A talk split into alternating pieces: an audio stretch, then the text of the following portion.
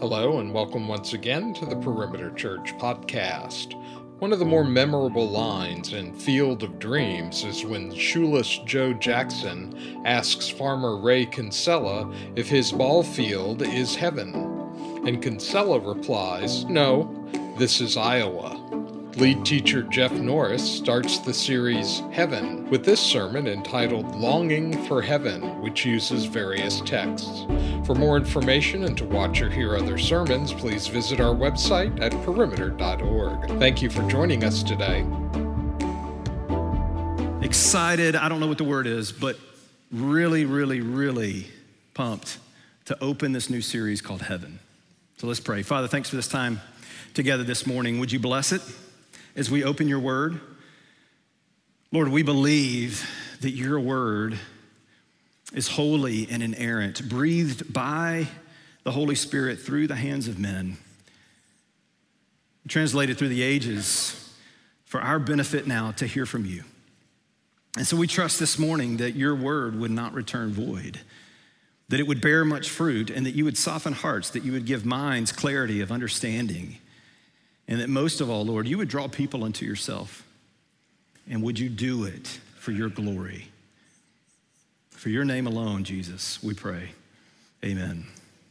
I think we all know what it's like to long, to have a longing, sometimes that is so deep that uh, we can't even put words to it. That, that, that it's such a deep longing within us that perhaps even it only manifests in a groan. Longing is something that we uh, can have for a person, for a place, for a thing, a, longing for uh, a new car, whatever it may be.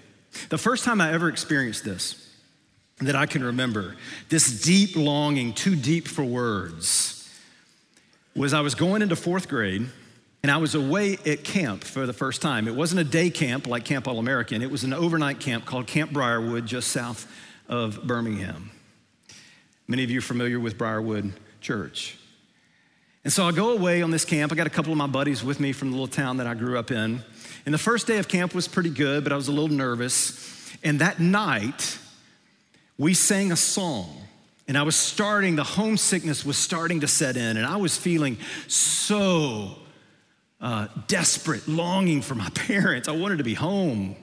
And so we sing the song, and it made such an imprint on my heart because, well, you'll, you'll see why. Uh, I can remember the words of the song. It was a song that the staffers had written for that week's theme. And it was, It's amazing how you love me, it's amazing how you care. It's amazing that you're always thinking of me all the time, everywhere. Now, that's supposed to be about God. But I sang it every day about my parents. I always, in this early service, I heard it too. I heard a few, oh. But I was so homesick, and so I would sing it every time, and I, uh, tears would fill my eyes, and I would just be like, "It's amazing, mom and dad, how you're always thinking of me all the time, everywhere." Now, I know now as a parent, that's not true. I love you. I love you. My kids are over here. I love you. I am not thinking about you all the time, everywhere. God, God is perhaps, yeah, maybe, okay, but not parents. But at the time, I thought that was true. And I was singing glory to my parents because I was so homesick. I was longing for them. Another time was uh, several years later in college, just finished my sophomore year. Rachel and I go on summer projects, uh, beach, beach projects with a ministry at the time called Campus Crusade for Christ. And she goes to San Diego for the summer. I go to Panama City, and I am missing her like crazy. And we're coordinating how to talk to each other on payphones. How crazy is that? I mean, think about that for a moment. The world we live in now, right? Our kids don't know what payphones are. They see them, they're like relics in museums now. But we were coordinating, okay, and I don't remember how we coordinated. You don't have cell phones. I guess we wrote letters. All right, meet, I'm gonna be at the phone at 10:30 on Tuesday night. I don't know how it worked, but we we met up on payphones. And it would just be this balm to my aching heart of, oh, I got to, I got to talk to her. Something that's interesting though, both at the camp when I was little and that summer on summer project, the longing never went away, but I became more content with where I was. By the end of the week of camp, by that Friday, I still missed my parents, but I had loved me some camp. And so the longing was not quite as strong because I became content with my present reality. Same with Rachel. I still missed her so desperately. But by the end of that summer project, there was a contentment with my new world, with what I knew that had not been there in the first several weeks. And so there's this longing that is innate within us, is instinctive within every human for something more. Now, you may argue with that, and that's fine. We can have that conversation. Some people say there's nothing after death, right?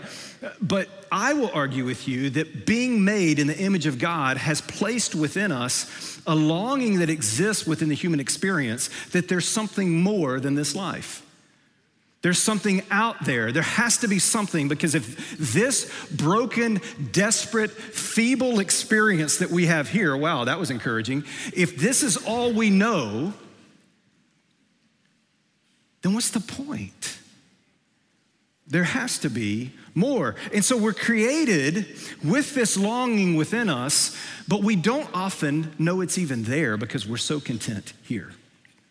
We, the longer we've stayed here, it's all we've ever known. We don't even know a previous, right? But the longer we're here, the more attached we are to the earth, but not just the earth, the things of the earth, the relationships of the earth. And so, what ends up happening is that even those who believe upon Jesus and are absolutely convinced that there is a heaven and that they are going to go there upon death don't want to go. There's a fear of death that permeates even the culture within Christianity. There's not a longing, there's a fear. And the fear takes away the longing because we just love our stuff so much.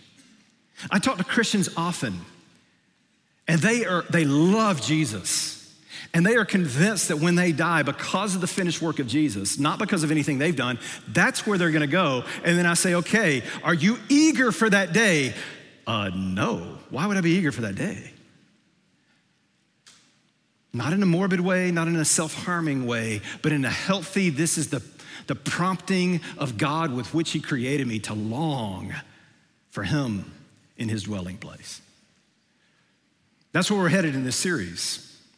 We're going to talk about heaven.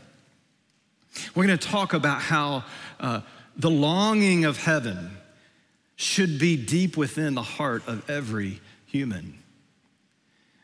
And we're going to talk about all kinds of stuff. The, the more I studied for this series, we planned these things months and months and months and months ago. And the more I've, I've planned for it coming up on it, I'm going, why in the world did we only give this four weeks? We should have given it like 12. There is so much to say, so there, there, will probably be a part two at some point, so look forward to that. So, in many ways, this will only be an introduction. Today is definitely an introduction to where we're headed in the next three weeks. And when we think about heaven, there's so many questions, is there not? And there's so many questions that we can't answer. There are so many questions that I just have to go, I don't know. That's a great question. Somebody came up to me after the service and said, Hey, really enjoyed the sermon. I got a question for you. He asked me a question. I said, I don't know. I think he was disappointed, but I, I don't know. I, I don't know what that's going to be like. I wish I could show you pictures. I wish I could say, Hey, look, this is what it's going to look like. I can't do that. There are so many questions. I mean, questions like this Is there life? Let's start at the basics. Is there life after death? Do we, can we even know that?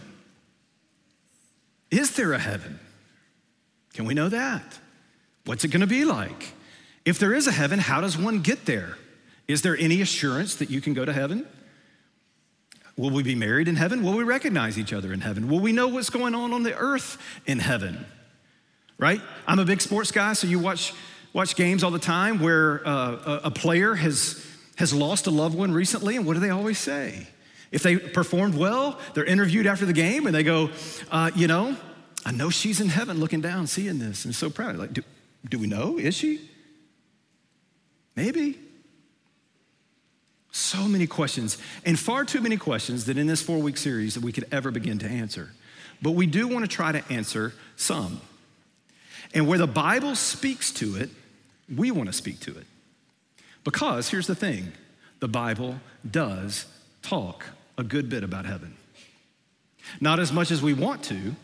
We wish it, we wish it spoke even more about it, but it certainly speaks about it sufficiently. Enough for us to have a longing within us that we trust, that we know will one day be fulfilled. And so here's the three questions I want to focus in on this morning. The first one is simply this I've already posed these questions in the ones I just threw out there, but the first one is Is there a heaven? And what I'm going to do is we answer these questions, I'm just going to let the scriptures speak for themselves for the most part. I mean, I already prayed it this morning. We believe at this church that the Bible is God's holy, inerrant, infallible word. And so we're going to let the scriptures speak. There's another conversation for another day that we'd love to have with you in your place. If you're in a place that you really doubt that the Bible is trustworthy, then we'd love to have that conversation with you. But that's, a, that's not the topic of today's uh, uh, sermon. I'm just going to uh, operate off the, uh, the foundation, the assumption that we are coming into as a church that this is God's word. I'm going to let God's word speak. Is there a heaven? Secondly, if there is a heaven, how does one get there? And then lastly, what is the point of heaven? Why should I even look forward to it? Now, kids that are going to be a part of the wild goose chase scavenger hunt, I want you to pay attention because those the answers to those three questions are going to be a part of what you're searching for. Okay? We are not past bribing kids to pay attention to the sermon. we are totally comfortable with that. And if you answer them correctly, there'll be some type of prize. I don't even know what it is, but pay attention. I, they won't be long sentence answers, they'll be one word answers. So we're trying to make this really, really easy for you. Is there a heaven? Let's see what God's word says. God's word first talks about heaven primarily, first and foremost, is the place where God dwells. So think about this, for example. When Jesus shows up on the scene and he says, The kingdom of heaven is at hand, repent and believe. What is he meaning? Well, part of what he's meaning, we're going to talk more, much more about the kingdom of heaven. We're going to talk about what does it mean uh, that heaven would come to earth. Remember how he prays, though? Our Father who art in heaven, hallowed be your name. Your kingdom come, your will be done on earth as it is in heaven. So, first, he acknowledges the Father who is in heaven, our Father who art in heaven. But then he says, Your kingdom come, your will be done on earth as it is in heaven. So, what Jesus is saying when he talks about the kingdom of heaven, he's saying, God, what we most desire, what we most long for is that through the person of Jesus Christ, the rule and the reign of God that exists in heaven now would come to bear more and more on the earth. That the kingdom of heaven would take root here. And that we, as people who know the king, Jesus, would be about bringing that rule and reign of God who is in heaven on earth. So there's that part of it that we'll talk more about in future weeks. But then there's a second part of it that just talks about where we go. That the hope, the living hope of the Christian is that we will be with God one day. Now, what I'm about to say, you came here this morning for an uplifting message, but this part's not going to be very uplifting. We're all going to die. It's going to happen. There's no way around it. So, where do we go? Well, the Bible speaks very clearly about that. Jesus and the apostles spoke very clearly about that. We'll start in Hebrews.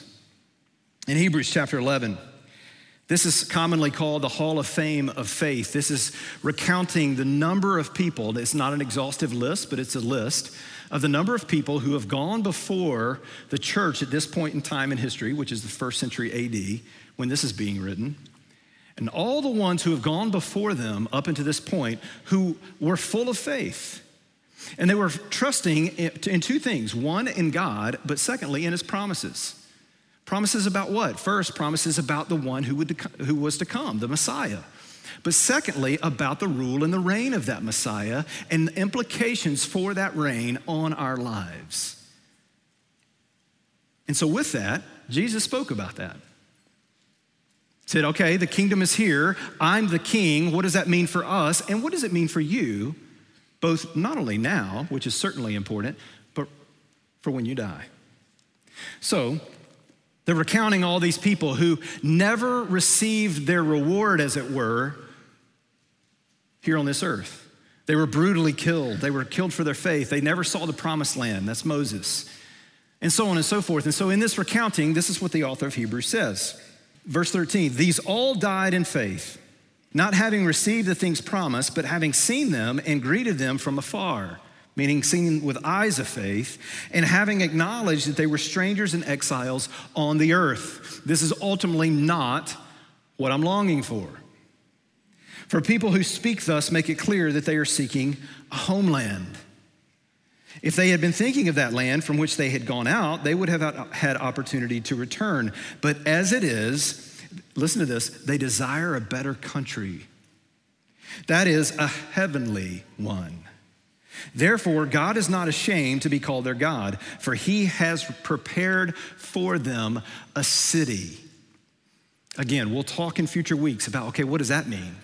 What kind of city? And, and where is this city going to be? And, and what, what am I to expect when God starts talking, especially in Revelation, about this city that is to come?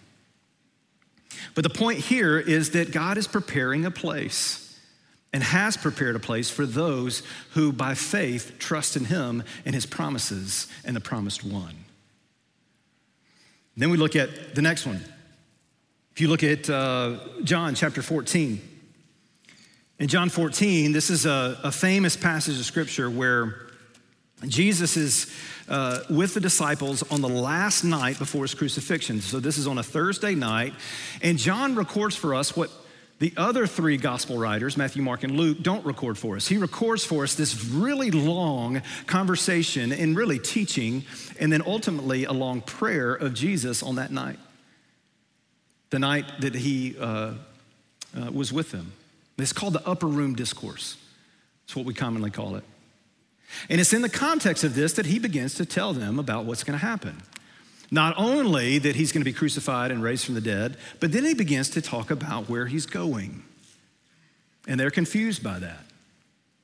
This is what he says, John chapter 14, verse 1. He says, Let not your hearts be troubled. Now, let me just pause right there very briefly and say this that's an unbelievably comforting word.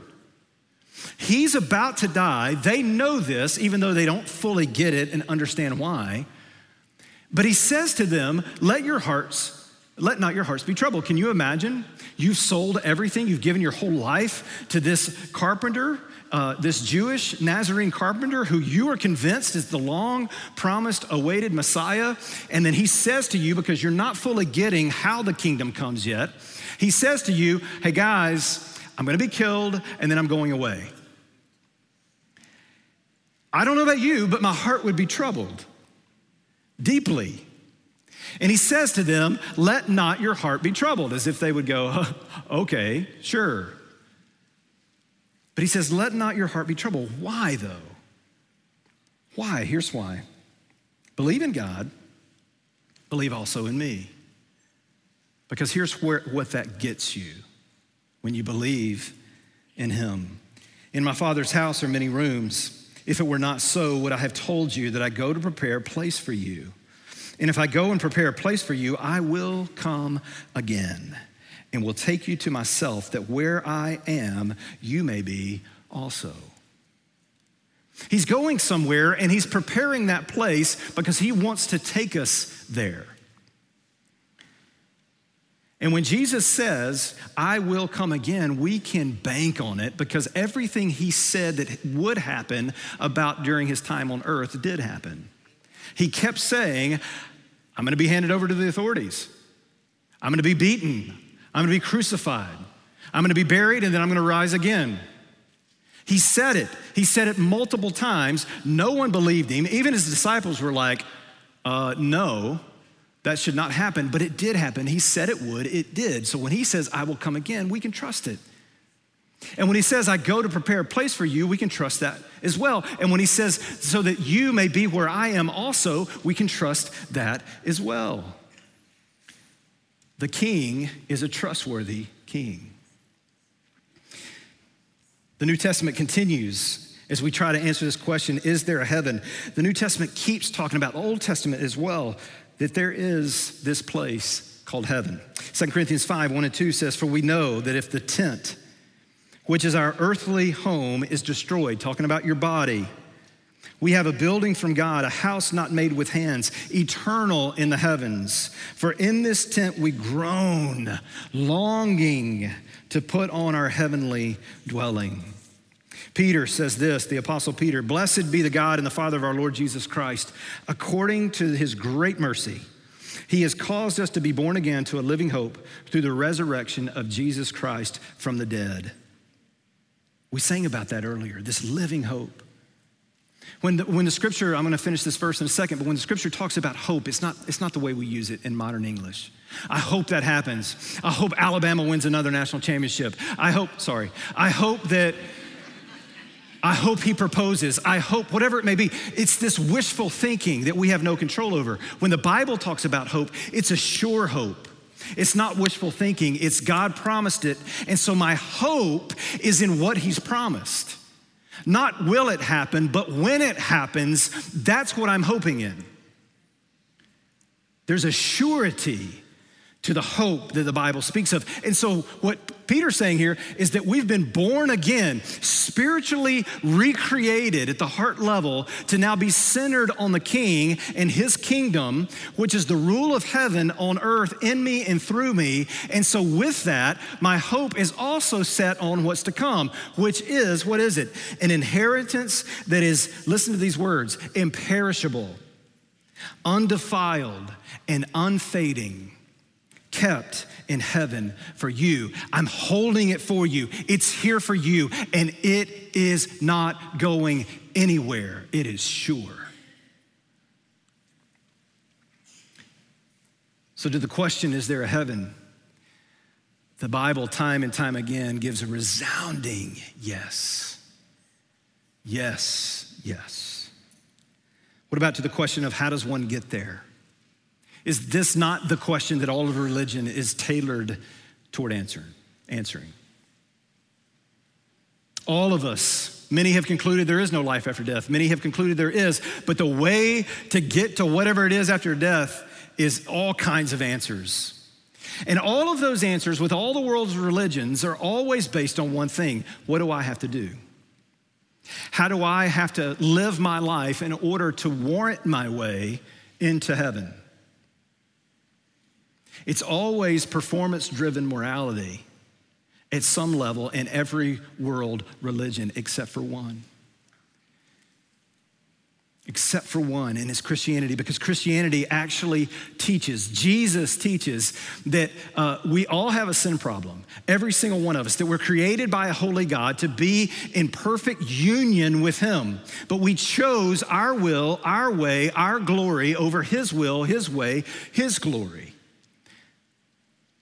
And we did that in the garden. You say, I wasn't there. I'm not Adam and Eve, but we were born with their residue in our hearts. We were born with the sinful nature. So from the very first breath we take, our fist is shaking at God. We don't want him. We don't think he's real. We don't think he's good. And if he does exist, we think he uh, is, is mean, that he's against us, that he's coming after us. And what the Bible tells us is this is that the wrath of sin is nothing that we want. But the bad news is that the wrath of sin, the punishment of sin from a holy God is on us because we're the sinners. We're the ones who have offended a holy God. And He's not just holy, He's just, because if He's not a God of justice, then He's not God. And so as He executes His justice upon sin, He rightfully he rightfully pours out that justice upon those who have sinned. But the good news of the gospel and the only way to heaven is that there is one who has come who has said, I will be the only one who ever walks the face of the earth who doesn't deserve the wrath of God. The standard for getting into heaven is perfection, and all of us have blown it with our first breath. All of us. But there is one who has come who says, I will, with every breath I take, achieve the standard for you. I will be perfect in your place. And then, because of my great mercy and my great love for you, I will not only be perfect in your place, but I will stand in the gap before you and say, God the Father, the just one, pour out your wrath on me, the only one who doesn't deserve it. And all of these who walk the face of the earth who do deserve it, pour out your love. Let me be the substitute, the once and for all who can bring union again with God and his people, because that is the very reason you and I were created. We're created to be with Him, but we can't because of sin. And there is no religion anywhere that deals with the sin problem in a sufficient way except for the one centered on Jesus Christ. He is the only one who rectifies the sin nature within us, who causes us to be born again so that we, through faith in Him, not only have newness of life here, as the kingdom of heaven comes to reign within us, but newness of life for all of eternity. Every world religion will leave you longing for more, but not in the way that it should. It'll leave you longing for more in this way. Is it enough? Is it enough? Am I doing enough? Am I getting there? Have I been good enough? And you always feel like you're under the thumb of whatever God that it is that you believe in. But Christianity says it is enough. It's finished, and you're not under my thumb because I poured out my wrath on Jesus. You're under the umbrella of my infinite, never ending, never giving up, always and forever, fully accepting, come be near me, not only now, but for all of eternity, love of God. That's the kingdom of heaven centered on Jesus. Jesus said it when he said in John 14, 6, right after he said, Hey, by the way, I'm going somewhere to prepare a place for you. Thomas speaks up. And Thomas is only quoted like twice in scripture, and poor guy, this time is not good. He says, I don't know. Do you, we don't know where you're going. How do we know the way? And Jesus gives this famous response I am the way. I am the truth. I am the life. No one comes to the Father except through me. And people say, well, isn't that so exclusive? How could you so be so bold and say there's only one way? But if God is real and sin is real and the wrath of sin is real and God is who we want him to be as a just God and Jesus is the only way, then there is no better news. It's actually the greatest news of inclusivity to say there is a way. And we want to invite you all into it. That's not exclusive. That's come and be a part of the greatest news you'll ever hear. That's the good news of Jesus. Jesus is the only way. How do you get to heaven? Faith in Jesus. Because he is the only one. So, what's the point of heaven? What's the point of heaven? Well, to put it simply, kids, I gave you all the Sunday school answers. It's Jesus, right? You're in Sunday school. If you grew up in church, teacher asks a question, what, you don't even know what the answer is, but if you say Jesus, you got a good chance of getting it right. What's the point of heaven? Let me read to you this quote from John Piper that just sums up what we're getting at here. He says this The critical question for our generation and for every generation is this if you could have heaven with no sickness and with all the friends you ever had on earth, and all the foods you ever liked, and all the leisure activities you ever enjoyed, and all the natural beauties you ever saw, all the physical pleasures you ever tasted, and no human conflict or any natural disasters, could you be satisfied with heaven? Now, I don't know anybody, myself included, who would go, Yeah, I don't want that. I mean, it's everything that we long for in this life. We want things to be better. So there's no pain, there's no disease, there's no sickness. Everything I've ever enjoyed on this earth is there. All the beautiful scenery, the mountaintops, the valleys, the beaches, all of it, the best relationships, all of it is there. Would you be satisfied with it? And if you're like me, your instinct is to say, well, yeah, of course I'd be satisfied with that. But then John Piper asked the critical question to finish the question he's asking here could you be satisfied with it if Christ were not there?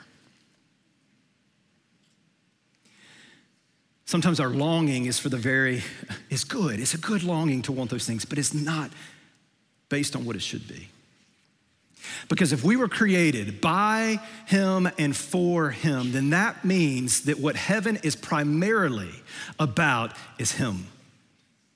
And even though we can't really fathom it, most of us have this picture of heaven of like clouds, harps, angels, and then we sing a song like we do often in church. When we've been there 10,000 years, bright shining as the sun, you go, How many years? Because we're missing the fact that the very essence of our fulfillment is found in Jesus. It's not found in all those other things, but He's so good, He doesn't just bring us into this place after death that's just Him. It's all those things centered on Him. And He says, I am the one in whom for all of eternity you will, found, you will find your deepest satisfaction. Because listen to what Piper finishes with. He says, Christ did not die to forgive sinners who go on treasuring anything above seeing and savoring God. And people who would be happy in heaven if Christ were not there, don't miss this, they won't be there.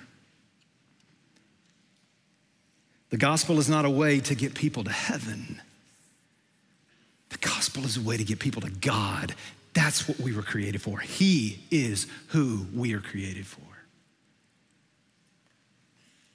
So, I'm going to leave you hanging a little bit. I'm going to pose a few questions that hopefully entice you to come back for the rest of this series. What if we've been, what if our longing has been misplaced over the years? Not only that we're placing it not in Jesus, but we're also not understanding the full story of what's to come. What if this earth has a big part in what eternity is going to look like? What if our bodies don't just stay in the grave for all of eternity? What if heaven isn't just this ethereal, spiritual thing out there, but it's really tangible and physical? What if Belinda Carlisle was right? when she's saying in 1987, heaven is a place on earth. What if that, what, she didn't know she's right, but what if she is? Maybe she didn't know. I don't know. I can't judge her. Never mind. what happens to all this? What happens to the physical world? Here's the thing we don't think about that enough. Maybe we've never thought about that at all, but the Bible talks about it a lot. And so we'll talk about it a lot. And it's to be really good. Can I say that? Can I talk about like, uh, not because I, I, I'm, I'm saying what the Bible says is really good, and I hope you'll come back for it. Let me pray. Father, thanks for this time. Thank you for your grace and your goodness in giving us the Word of God. And we pray, oh God, that you would teach us through it. Would you help us see and understand the realities of heaven centered on you, O King Jesus? We give ourselves to you. We pray this morning that there would be some who would, for the very first time, begin to see what you have ordered and what you have planned, and that our lives are only found ultimately in you.